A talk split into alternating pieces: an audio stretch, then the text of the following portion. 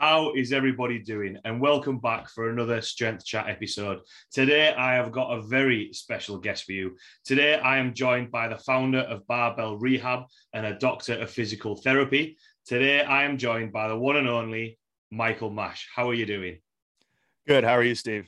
I'm very well. Thank you very much. Uh, thanks a lot for taking the time to, to jump on. I know we had a little bit of a chat before we started uh, recording, but how are you? What's been happening in your world recently? Real good, man. Uh, we're we're just doing it over here. Uh, so barbell rehab, we're up here. We're scaling our live courses. We're working on more online courses to uh, keep pushing the boundaries and pushing forward the rehab and strength communities. So yeah, man, we're over here doing it. So I'm excited for this year. See where it goes. We got ooh, 15 courses booked already through April uh, with our first overseas seminar in Italy. So super excited about that. Um, but yeah, happy to chat today. I'm excited to see where this conversation goes. Yeah, so am I. And I, I saw you released a lot of dates um, uh, for the in person and obviously the, the one in Italy as well. Um, so is that kind of um, are you adding more dates to that, or how has that been compared to sort of maybe the last two years with COVID and, and all that sort of stuff? If it's good to get back into um, the in person stuff as well as the online stuff that you've been doing. Yeah, it's been it's been a wild ride. Uh, we started out as a continuing education company. I taught my first one day seminar in September of 2019, uh, where we covered squat, bench, deadlift, overhead press, how to coach them, how to modify them for pain, all in under seven hours. so really enjoyed doing that. We taught 10 of those between September 2019 and uh, into February of 2020. And then obviously my goal of 2020 was, hey, I want to do 20 one day courses in 2020, but that just didn't work out, uh, which is fine because part of being a business owner is you need to know how to pivot. So we took that one day course, transitioned it into an online course, the Barbell Rehab Workshop online course, shut things down for about a year, uh, just with everything going on. And then in late 2020, I was like, all right, come 2021, I want to start doing some live courses again. Um, but the thing with the one day course is we just didn't have enough time to really go in depth like I wanted to. So we turned that one day live course into the two day live barbell rehab method certification course, which we taught the first one in April of 2021. We did 20 of them last year between April and December. And now we are just looking to scale it this year as well. We got a team of me, two fully trained instructors, two more instructors in training. So we're looking to scale it uh, as much as we can within what we can do with the situation going on with the world. Oh, cool. And I know, um, I, yeah, I, I, kind of pre-warned you in the email that there might be a few tangents in there when things, when things uh, in the episode when things pop into my head. But um, uh, delivering seminars and, and, courses, especially as I've progressed as coach, is, is something that I'm, you know, uh, definitely interested in. Was it something that all that you always wanted to do, or did it something, or was it something that you kind of gravitated towards? You know, as you started, you know, barbell rehab and, and coaching and, you know, the education side of things? Gotcha. It was a little bit of both. So, um, I don't tend to show this side of me on social media, but I'm a very private, uh, introverted type of person. But if I can talk about something I'm passionate about, man, it's just that's where it's at. So I was always that introvert in high school, but anytime I had the opportunity to give a presentation on something that I liked, I really excelled at it. And I was like, I really enjoy talking about things that I'm passionate about. So even into physical therapy school and even in undergrad, anytime that we would study for a test, I would want I would say, come on, guys, come on over. Everybody come over. I would either rent a room out, uh, like a classroom, and I would just I would teach the material to my peers as a way to study because that helped me really digest the information. So I've always been an educator, my mom's a high school principal uh, so it kind of runs in the family for lack of a better way to say that. And even right now i'm not in clinical practice anymore. I uh, just because i'm working on fully growing barbell rehab as a continuing education company. But even when i was treating patients my favorite part about it was the education stand uh, the education point really getting to see the light bulb go off in people's in people's minds Um, so as soon as I taught that first seminar in September 2019, I was like, oh boy, this is it. This is what I want to do. So it was always kind of there in the background until I finally scaled it to where I, I, I wanted it to be.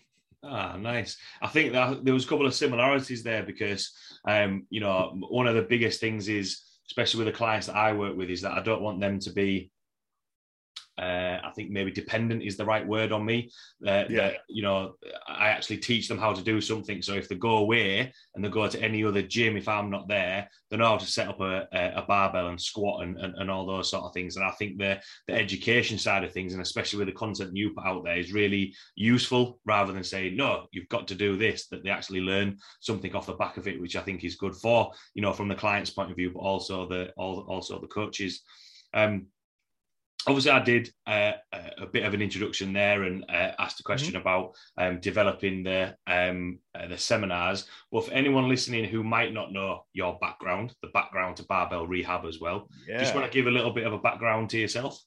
For sure, love to. So I'm a high school baseball player. That's where it came from. So um, in high school, I was six foot, six foot, 130 pounds when I was a freshman. Tall, lanky pitcher. And that's where my passion was. I was a baseball pitcher. Um, it kind of went with the whole introverted thing where like like okay i'm the pitcher of the baseball team. Um, it's not like this gigantic um, it's still a team sport but right but a lot of autonomy within baseball. And uh, i met the our high school hired an athletic trainer uh, the second year, my sophomore year, and he was very progressive. And the first thing he said is, "We got to get you lifting weights." And I was like, "Wait, what? Lifting weights for baseball pitching?" And he's like, "Yeah, you get strong, you get more muscle mass, uh, you can increase force production, you can throw harder." I was like, "All right, let's give this a shot." And I still remember it to this day. It was in uh, like 2008 and it was the 135 pound rack pull from below my knee was like one of the first strength training exercises I ever did was a rack pull. And I was like, okay, I like this. I can get down with this. So what ended up happening is in high school, I ended up falling in love with training more than baseball itself to the point like I was in my senior year and I was more concerned about PRing my deadlift than prepping for the next uh, baseball outing. um, so uh, what ended up happening was um, I ended up getting shoulder surgery in uh, college. I did not pitch into college. Um, shoulder surgery, it was an old slap tear from, you know, I was the kid throwing way too many curveballs when I was 12. Um, and once I went into college, I went to school for physical therapy because um, I really saw how much strength training can benefit somebody from a rehab perspective. And so I knew from high school that, okay, I want to, when I become a physical therapist, I want to incorporate strength and conditioning principles into it. I see firsthand how they can benefit from it. And then when I got to PT school, I realized that, hey, like not everybody thinks this way. This is a little bit different. Um, but that's okay. I pushed forward and realized that there was a large community out there of like minded, um, strength based physiotherapists. So once I got into my first clinical at Cincinnati Sports Medicine. Remember it? I was sitting in the hotel room February 2016. And I was like, you know, I want to just start sharing stuff with the world. I didn't know anything else other than that. And this is like right in the beginning of the, I call it the Insta physio craze, where physiotherapists, strength and conditioning coaches, we started getting on Instagram. So I got in February 2016. I was like, let's call it barbell rehab. And I just started sharing random facts, random pictures. Um, and then so the brand started in 2016 as just a free way to help people. And then I played back and forth with okay, who do I really want to help? Do I want to help the athletes themselves or do I want to help the people that help these athletes?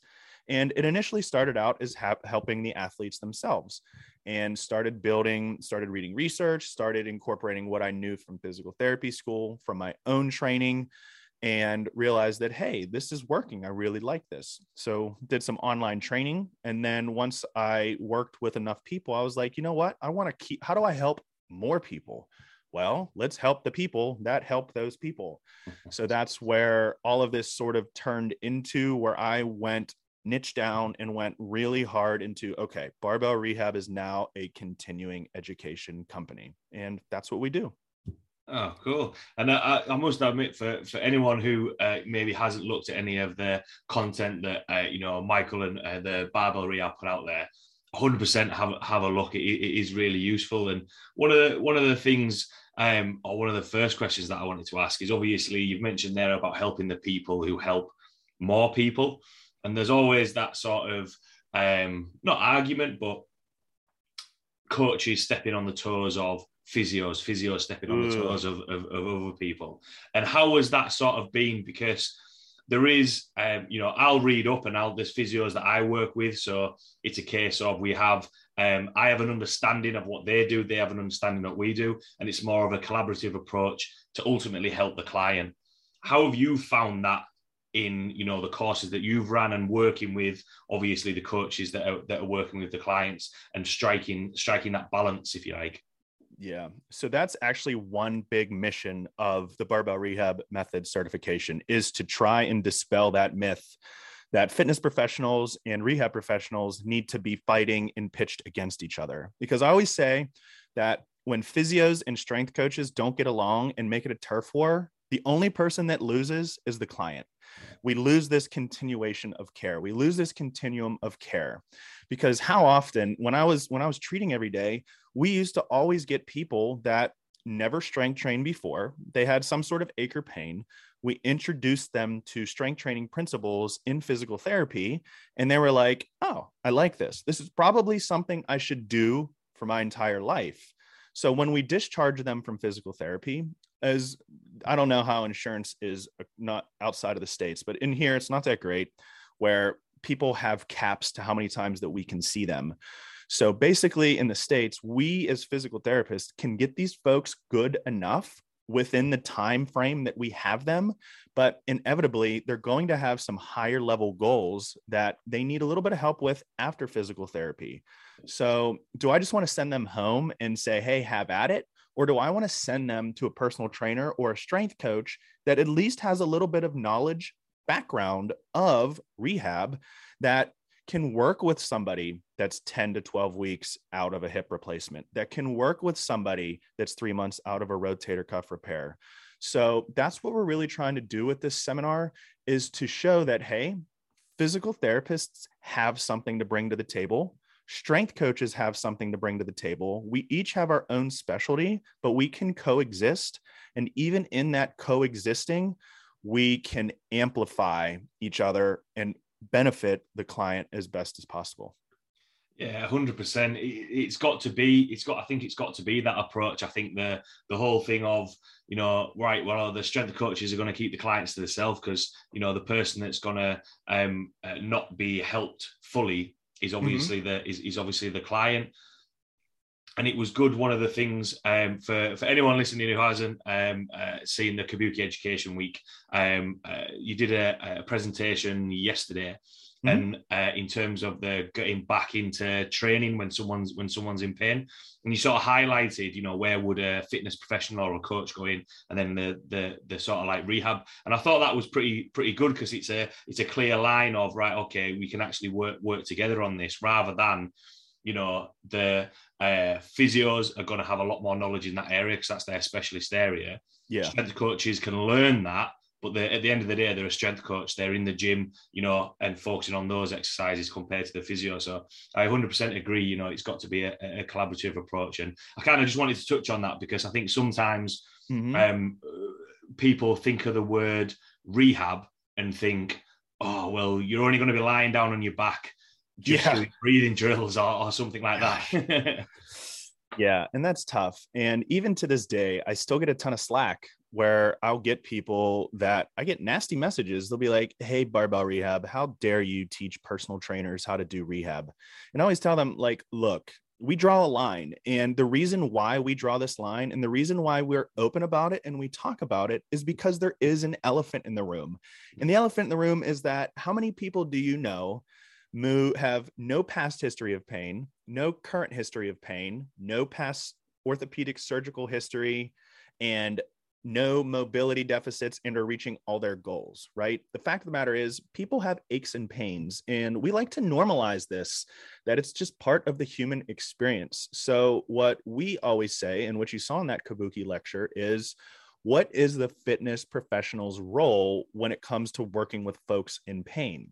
And it comes down to this if a client's pain can be modulated, alleviated, whatever word that you want to use, if it can be reduced with a form adjustment or a programming adjustment, that's within your scope as a per, as a fitness professional. Okay, because the fact of the matter is, for somebody that has severe hip pain during squats, sometimes all it takes is a stance adjustment to immediately eradicate that. And as much as I love being a physical therapist, it's we don't want to unnecessarily put people in the medical model if we don't need to. So if it all it takes is a stance adjustment to alleviate somebody's hips, I want to 1000% empower fitness professionals to do this. Now, if you make these stance adjustments, if you tinker around with the form and you're not getting anywhere, you've had to like drastically reduce load, reduce range of motion, then we refer out, right? So that's how we sort of draw the line there that, hey guys, like fitness professionals, we're not recommending you do manual therapy. We're not recommending you tell people diagnoses. But the fact of the matter is, if you can adjust lifts to make them more comfortable, have at it. We want to empower people because the bigger issue here is that not enough people are exercising. And one of the biggest barriers to that is pain. So if we can empower fitness professionals to make these tiny adjustments, that's only going to serve, uh, it's only going to elevate the the population as a whole. Yeah, definitely. And a couple of things, a, word that you kept mentioning there was adjusting, you know, if it is just a case of taking feet out. And I think it's sometimes important to remember. I actually had this conversation this week, is it Friday? Uh, probably this week um, with uh, with a couple of clients. And the going to the gym for the majority of people, it's a hobby it's not the job. It's not it's something that they enjoy where it's outside of work where they can blow off a little bit of steam. Even you know um power lifters weightlifters crossfitters.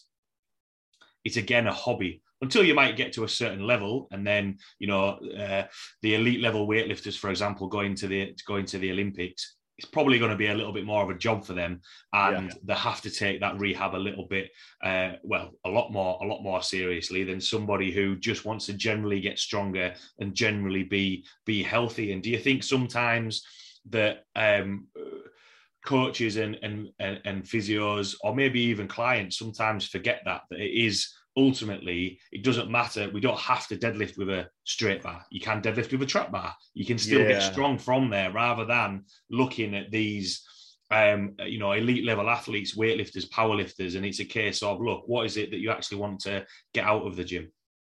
Yeah, and that's tough. And I've fallen into that trap. Even when I started barbell rehab back in the day, I was convinced, convinced that I was going to make everybody low bar back squat conventional deadlift and bench press. Because like if right that was the way it was five to ten years ago. It was if you don't low bar back squat conventional deadlift and bench press you're like less of a human than the rest of us who do those three very specific lifts. But then you start to realize that if you're forcing specific variations on people all that might do is put up bar- more barriers to exercise. And right? 23 only 23% of americans are hitting the recommended physical activity guidelines. And what do you do if a low bar back squat is uncomfortable but a high bar back squat feels great? Do we really need to force gen pop into a low bar back squat? If all we need to do is move that bar a couple inches up somebody's back to make it more comfortable. So and i even think older physicians i mean there's this stigma with weightlifting that weightlifting is or strength training is powerlifting, which this is not to knock powerlifting at all. I love powerlifting, but it's a sport. It's a sport, right? It's a sport where the goal is to lift as much weight possible for one rep one time or three times depending how many attempts you're doing. So, but we don't need to uh, take that and extrapolate it into the general population. Dare I say that if somebody's only goal is to be healthy, and to interact with their environment and to meet the World Health Organization's guidelines for strength training, and they really enjoy going to the gym and doing a machine circuit, I'm cool with that. And I can't believe I'm saying that because five years ago, I'd have been like, machines? But guess what? If you are adherent to machines two to three times a week and you're using principles of progressive overload, you're winning. You're winning. So it, that's what we're really coming down to here with this, with what we do. Yes, we're barbell rehab, um, and we love like coaching the bench, squat, deadlift, showing people how to make them more comfortable. But our bigger mission here is how do we just get more people loading in strength training? Yeah, absolutely. And a couple of times there, well, you mentioned you mentioned a couple of examples. You know, pain as a as a barrier to get involved in uh, in in training. You know, the, the thinking that you have to if you do strength training, and I, I compete in powerlifting. I, I compete in powerlifting myself. So every time I talk about strength, everyone thinks, "Oh, do I have to buy a belt? Do I do I, do I have to enter a competition in twelve weeks' time?" No, not at all. You know, yeah, you, you can. That'd be great. It'd be awesome. Yeah. I'd love to take you to a competition.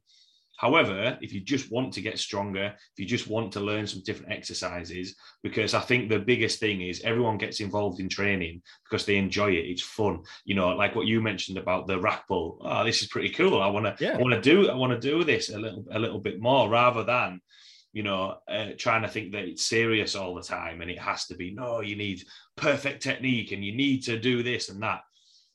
You can maybe get to that point the more serious you take it if you start, like what you mentioned, if it's a sport, there's certain times when you're going to have to take it a little bit seriously. But in yeah. terms of those barriers, do you think t- sometimes that comes from the clients looking at all the information and you can type in on Instagram powerlifter or strength coach and there'll be loads of loads of things that have come up and loads of information? Or do you think sometimes the barriers are from the maybe the information and content that is put out by coaches and the fitness industry that kind of prevent people getting involved in training? Does that kind of make sense yeah, and I think I think it's both ways. I think you're seeing that. I think you're seeing a lot of well-intentioned coaches and physical therapists trying to move the needle in the right direction, but they don't quite understand the potential harm of some of the language that they might be using for like example like if we are overly focused on making beginners have perfect form in the beginning that that that in and of itself could add another barrier to exercise because um think about like when you're a kid and let's say that you wanted to go play soccer or baseball and at least my parents just said go out and kick the ball around. Like they didn't tell me you need to kick it this certain way and make it look perfect before we put you into a soccer team. They said no you're playing pee-wee soccer. Go in and run around and you'll learn as you go.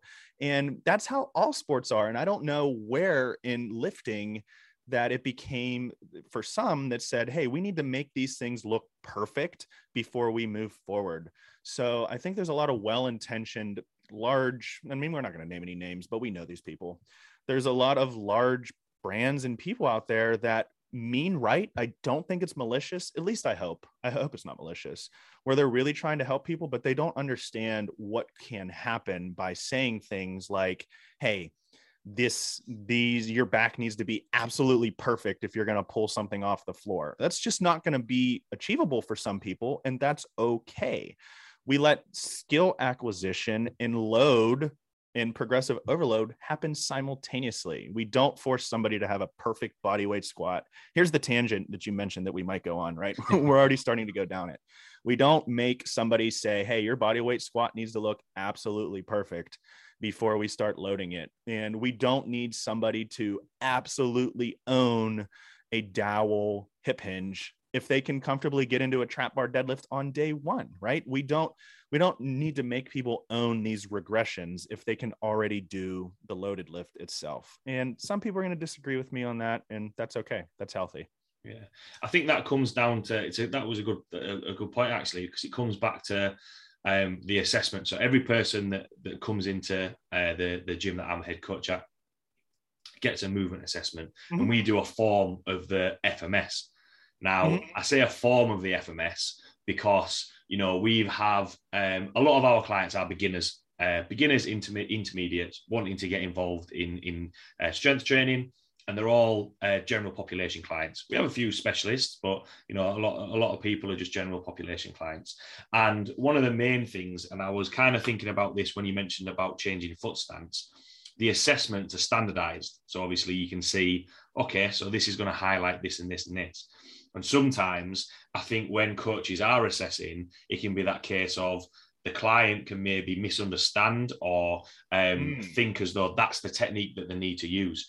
For example, the overhead squat in the, the FMS toes pointing forward, feet shoulder width apart. And sometimes that actual technique is in textbooks, you know, knees not going past the toes, which yeah. I actually didn't think was a thing anymore. And last week someone mentioned it to me and I thought that's been a long time since I've, uh, I've, I've, I've, heard anything from there. And do you think yeah.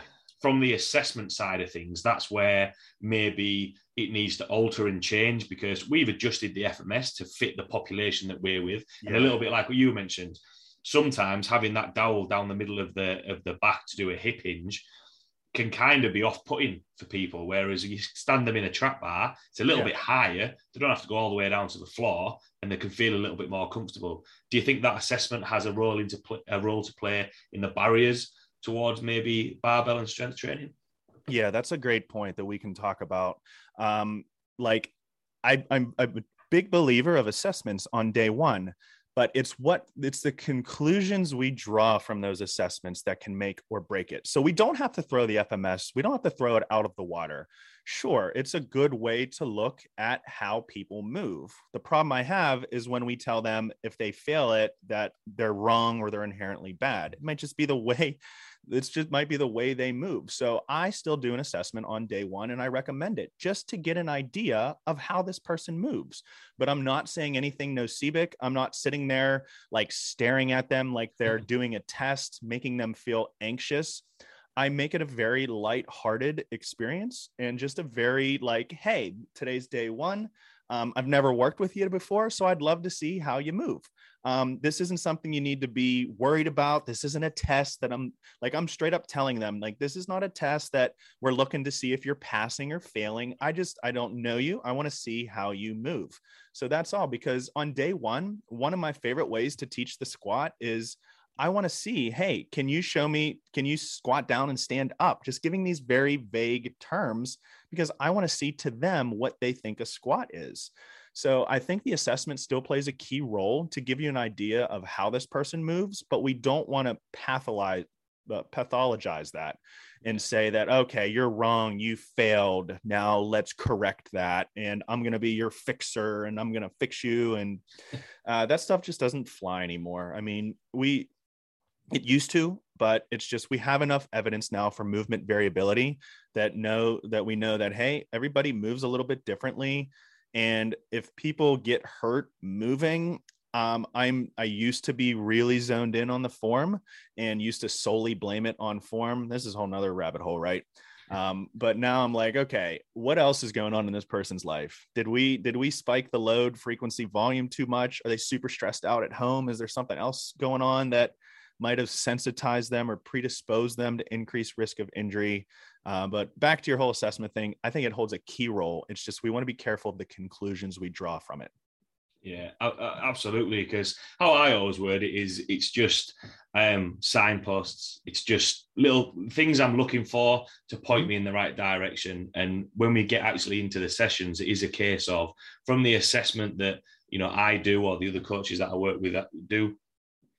The person training in front of me because it happened. Um, she used to play basketball and she's she's quite tall and she always uh, in her assessment it was highlighted that she didn't really feel comfortable with deadlifts. So okay, what variation can we use? Anyway, raising the bar slightly higher off the floor because she's pretty tall.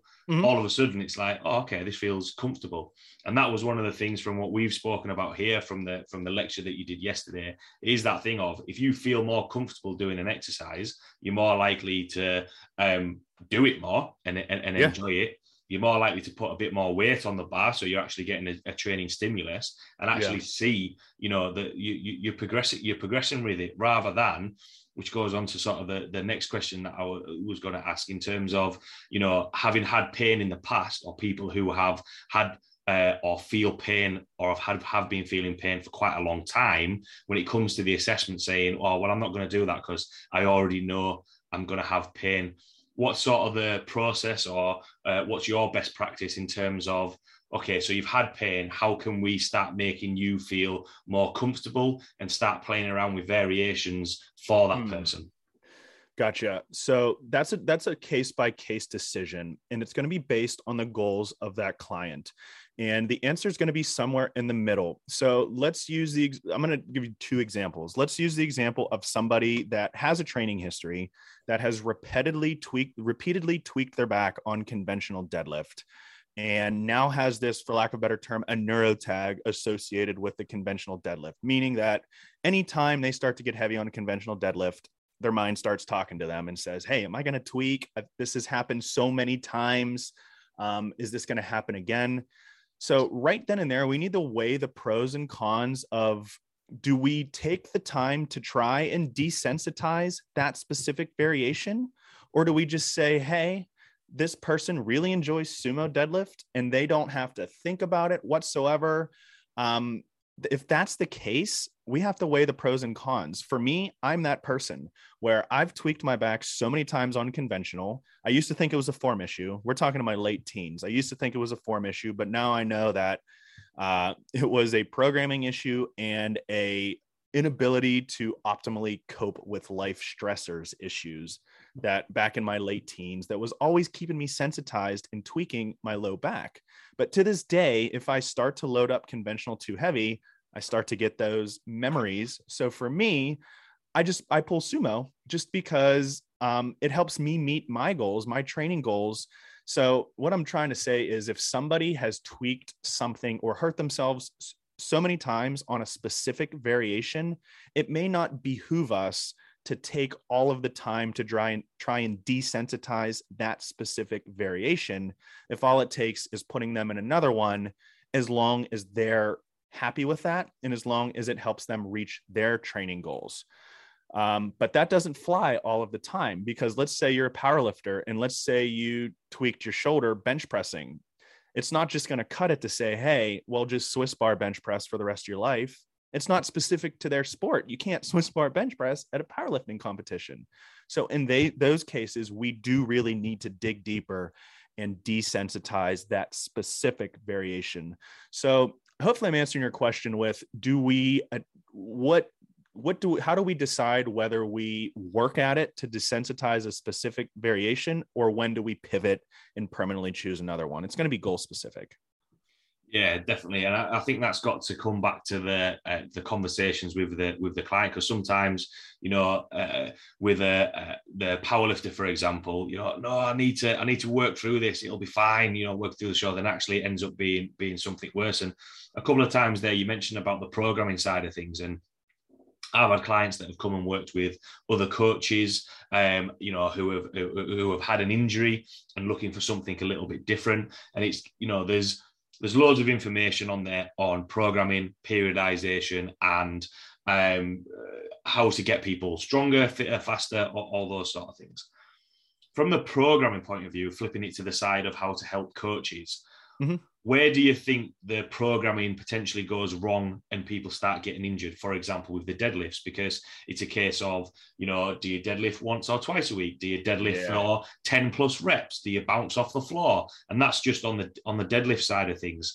How where, where do you think something is maybe going wrong with either new coaches coming in um, to, to the gym and, and, and wanting to um, put their mark on their programming or do something different, um, or maybe just um, uh, just just making that slight tweak that you know the it was an oversight or something like that. Yeah, so there's a lot of variables that go into this. So I think I'd like to go down the route of a couple things here.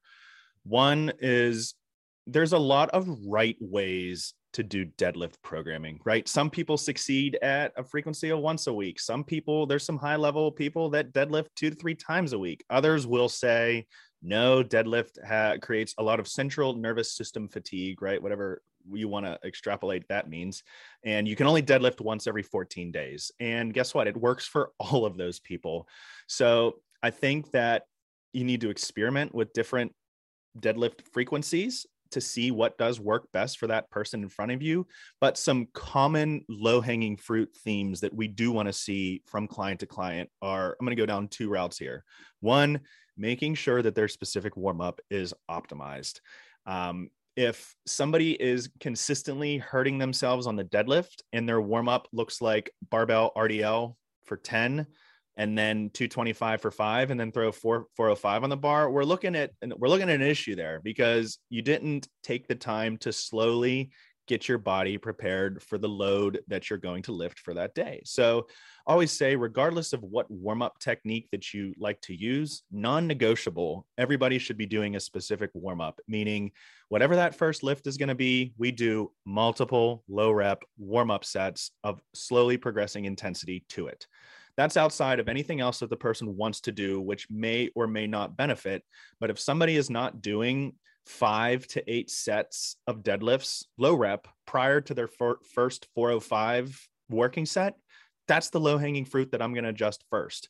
That we need to take that time to do that. So that's step one. And then so this is all outside of the variation that we might see in frequency. Yeah. Step two is making sure that the intensity is appropriate for that client. And we always say we are biased towards using the RPE scale, rate of perceived exertion. So we always like to say that I like to see the average RPE of the working sets of the basic barbell lifts to be in that 7 to 8.5 range.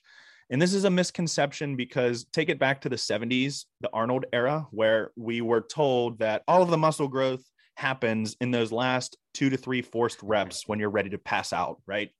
Certainly worked for them. And I'm not here to knock them because they are far stronger. The bodybuilders back in the 70s, far stronger than I am, but we don't need to necessarily take those concepts and transition them to the general population. You are going to see increased strength benefits and hypertrophy benefits working heavy ish, but not necessarily to failure every time. So if somebody is consistently hurting themselves lifting, and we look at the programming and we're seeing, oh, a ton of RPE nines and tens, this is not a form issue. This is a dosage issue. So those are the two things that I always look for is what is the average RPE of the working sets and and are they optimizing the specific warm up? Uh, it goes back to you know, it's a case of um, when you have uh, maybe a set of five reps, that doesn't mean to say it's a five rep max, and it's yeah. absolutely busting a gut, busting a gut to do that because you know, especially um, say someone started a, a month worth of training, right? It's a it's a four week program that we're starting off. We want to get stronger because if we start at maximum, we've got no ceiling there. We've got we've got nothing nothing nothing to progress through.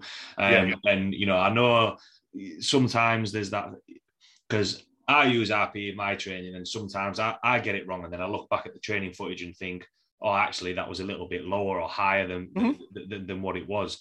And I know people can say, oh, it's subjective, it's not, it's not right. However, it's I'm a big believer in it's the person underneath the bar, it's how they feel. And you know, if they're feeling like what you mentioned, and their average is always up at a nine, they're probably going to be feeling tired into the next session, not so much in mm. that one session, into the next session for the rest of the week, into the next week. And then all of a sudden, because with injuries, you know, there's the injuries that can happen straight away, like in a, a rugby tackle, you know, or a football yeah. tackle, and it actually happens, or it's that build up of time. And I think sometimes, you know, um, I once put a, a, a, poll out, or there was a, there was a, study that came out about the actual injury risk um, in uh, powerlifting. And for powerlifting, it's the probably one of the only sports, apart from you know maybe weightlifting, that the training is the same as the competition. Whereas yeah. rugby, football, basketball, baseball, there's other things that you can other things that you can do, and it's always going to be a build up of time. So you know, like what you mentioned there about the uh, the average RPE, that builds up over time.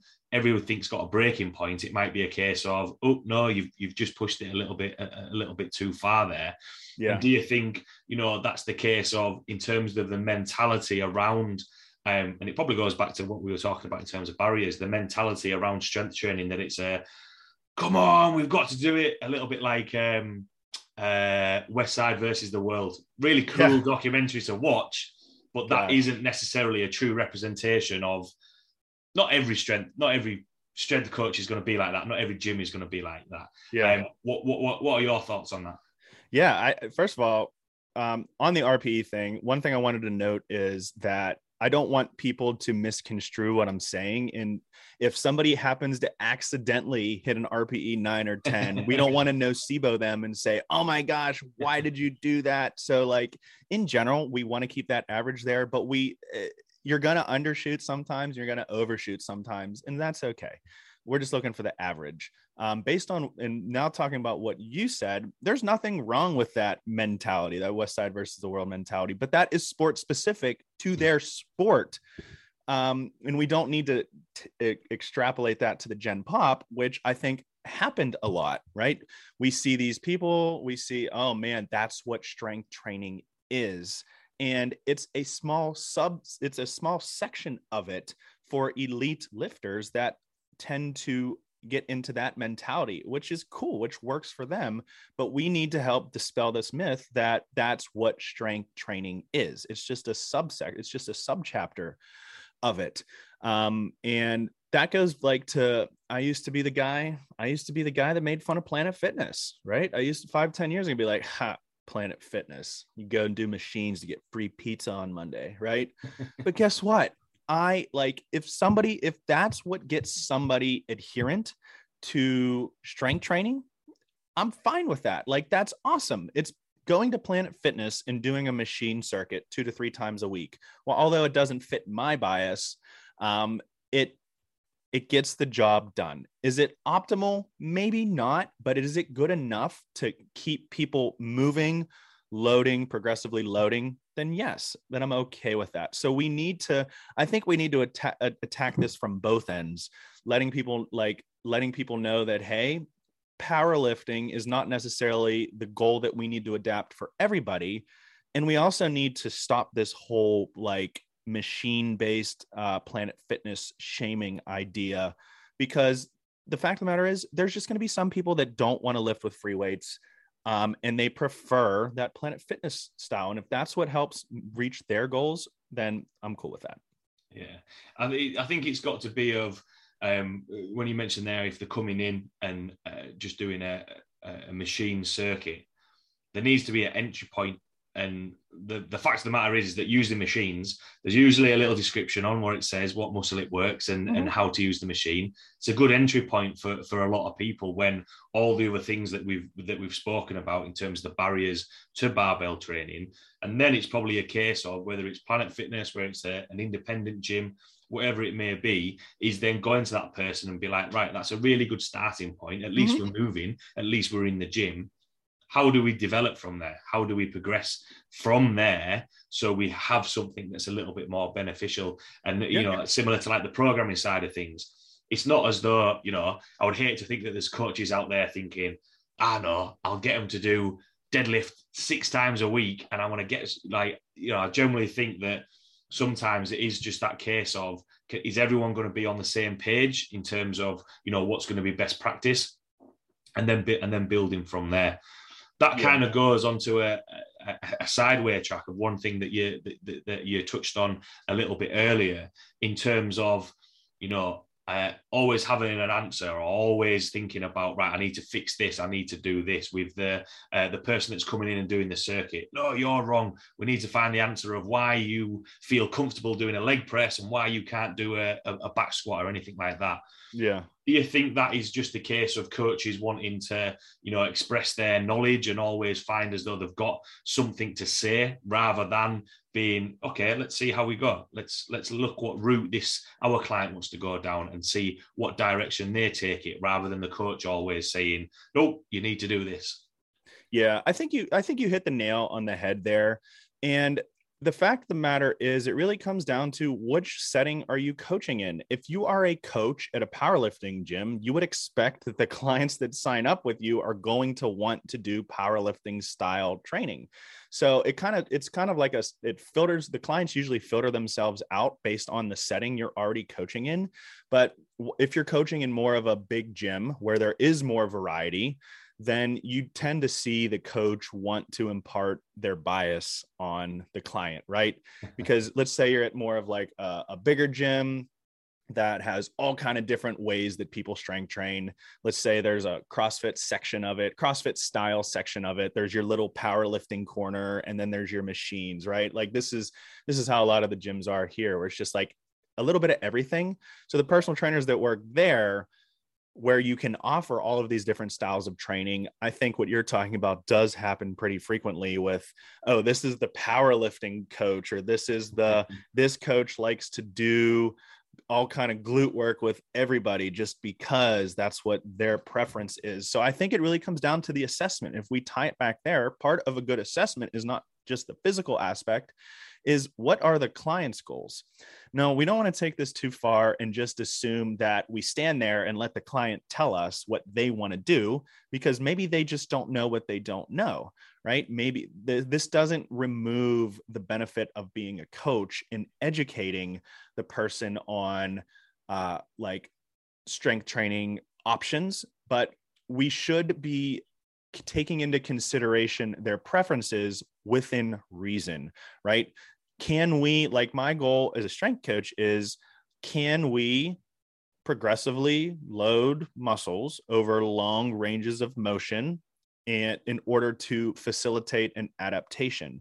That's my goal. And but there's and there's many different ways to reach that goal. We just want to make sure that the way that we're going to use um, does align with the goals of the client uh, and we just don't let them do whatever they want willy-nilly right? So there has to be a there has to be a line here for sure yeah it's it's kind of when you have a look at that and when you mention the assessment it's kind of you're taking notes and listening to what they're saying but mm-hmm. on your uh, coach's hat you're looking at right what do i need to tick off to make sure that you know this person isn't going to get injured and he's going to get stronger and and and, and progress from there because it is that um, I can't remember the saying you know what give them give them what they want but also what they what they need there's there's a saying yep. in there there's a saying in there somewhere mm-hmm. um, but it's just striking that it's just striking that balance a little bit and it kind of goes full circle to what we were talking about at the start which was the barriers so from that entry point, when they're first getting in, the first thing is get them into the gym, get clients into the gym, and yep. then try and break down the, the, those barriers because it's a little bit like yeah, um, like at a disco when there's girls on one side and and and, and, and lads on the other. You go into a gym and there's the powerlifters in one corner with chalk and slapping each other on the back, CrossFit doing rope climbs and all and everything. Yeah. Whereas actually, you know, it's that thing of, well, what do you want to do? Well, I kind of want to get stronger. I don't want my back to hurt. I want to, I want to feel, you know, happy and confident coming into the gym. Right. Okay. What's the, what's our starting point? What can we do? And then build and, and, and then build it up from there. Um, so quite a lot of topics uh, and tangents um, uh, thrown in uh, thrown in there. The last question that I, that I like to ask from everything that we've chatted about there um, is what would be your take home points or words of wisdom, either from clients listening who are wanting to get involved in strength training as it's the start of a new year, um, or from a coach's point of view who you know are working with people who um, are trying to find their feet in how to best you know get them out of pain or find the right uh, right path for them yeah my piece of advice would be the best way is just to get started. And you don't even need to know, you don't even need to know a lot. It doesn't need to look perfect because you can figure that out along the way. Um, so there should be no barrier to getting somebody into the gym. Uh, as a coach, you should be welcoming, you should be allowing, you shouldn't be wagging fingers, uh, saying that, hey, like uh, this, this looks crappy, don't do it this way. And basically when it comes down to the barriers of barbell training we need to meet people where they're at um, and, and it's all going to be depend on the client. So if somebody comes in they're really fear avoidant of the barbell like they are that type of person that might be they might think that strength training is big powerlifting and they're a little bit afraid of that then we we start them we don't even use the barbell in that situation. We start them on kettlebells we start them on dumbbells and then as they start to see, and you can start to see that switch go where they're starting to feel more comfortable, maybe then we progress them to the barbell. And on the flip side, if somebody is able to do a barbell lift on day one and it feels fine, then we don't need to work with all kind of patterning and say, whoa, nope, you're not allowed to do that because we need to goblet squat for six months before we put you under a barbell. So it, it really comes down to just meeting people where they're at. Yeah, definitely. I think that's a, a, a good um, a piece of wisdom to, to finish off because when you mentioned there about oh we've got a goblet squat for for, for six months in my head out, you know um, we have certain uh, strength standards in in the gym that's not to say that you have to stay on this exercise the phrase is, you know, um, the heaviest dumbbell or kettlebell that we've got in the gym, can you deadlift that? You know, and feel Yeah. confident with it. And then it's a case of that might be after a week, two weeks. You know, some people it's taken them a couple of months just because, like what you touched on there, people have preconceived ideas of, well, I don't want to go too heavy because if I lift too heavy, I'm gonna I'm gonna hurt my back. Whereas you know, and then on the flip side of that, the argument is, well, how are you supposed to get stronger if you never try and lift, you know, a, a little bit more weight? And then it's a case of you show me, you show me that you can do it, and if it's drastically wrong and your spine's hanging out your back, right? Okay, maybe let's not do that. Yeah. Um, but it's that case of just having that sort of um, uh, those guidelines to be like, this is what I want to tick off from a coach's list. Everything else apart from that, the pro the um, the rate of progress is dictated by the by the client. So yeah, I thought that was a, a, a good um, uh, piece of uh, wisdom to finish off from there. So thanks a lot for taking the time to jump on. Really enjoyed uh, chatting with you. Chatting with you there. I'm, there was quite a lot of other rabbit holes and tangents that Oh, we could yeah. uh, uh, got, gone down from there. So um, yeah, hundred percent. Um, I- I'll be I'll be hoping for another episode in the in the not too distant future to touch on some of those. Um, but for uh, for everyone listening who might have any um, questions of what we've chatted about today, uh, want to see the content that you put out there, or seminars, or or, or or or anything like that, where can people find you or reach out to you? Yeah, the two biggest, the two easiest ways are just to head right to the website, barbellrehab.com, or the most active social media that I'm on is Instagram. And I'll make it easy for you. It's Barbell Rehab Instagram as well. Yeah. Awesome. Uh, for everyone listening, if you haven't checked out Barbell Rehab, if you haven't checked out the work that Michael does, 100% do that. I know I follow quite a, a lot of content that he does. Um, the lecture that he did at Kabuki Education Week, uh, well, probably when this is posted, that week will be over, but 100% look at look at that information that he's putting out there because, you know, it is that bar- it is that uh, breaking down that barrier between, you know, the rehab world and the strength coach world. And like what we said right at the start, it's got to be a collaboration um, to benefit the client um, rather than just you know trying to go it alone and, and just guessing. Um, so thanks a lot for taking the time to chat with me. Thanks a lot to everyone listening, and I will see you all next week. All right. Thanks for having me on, Stephen.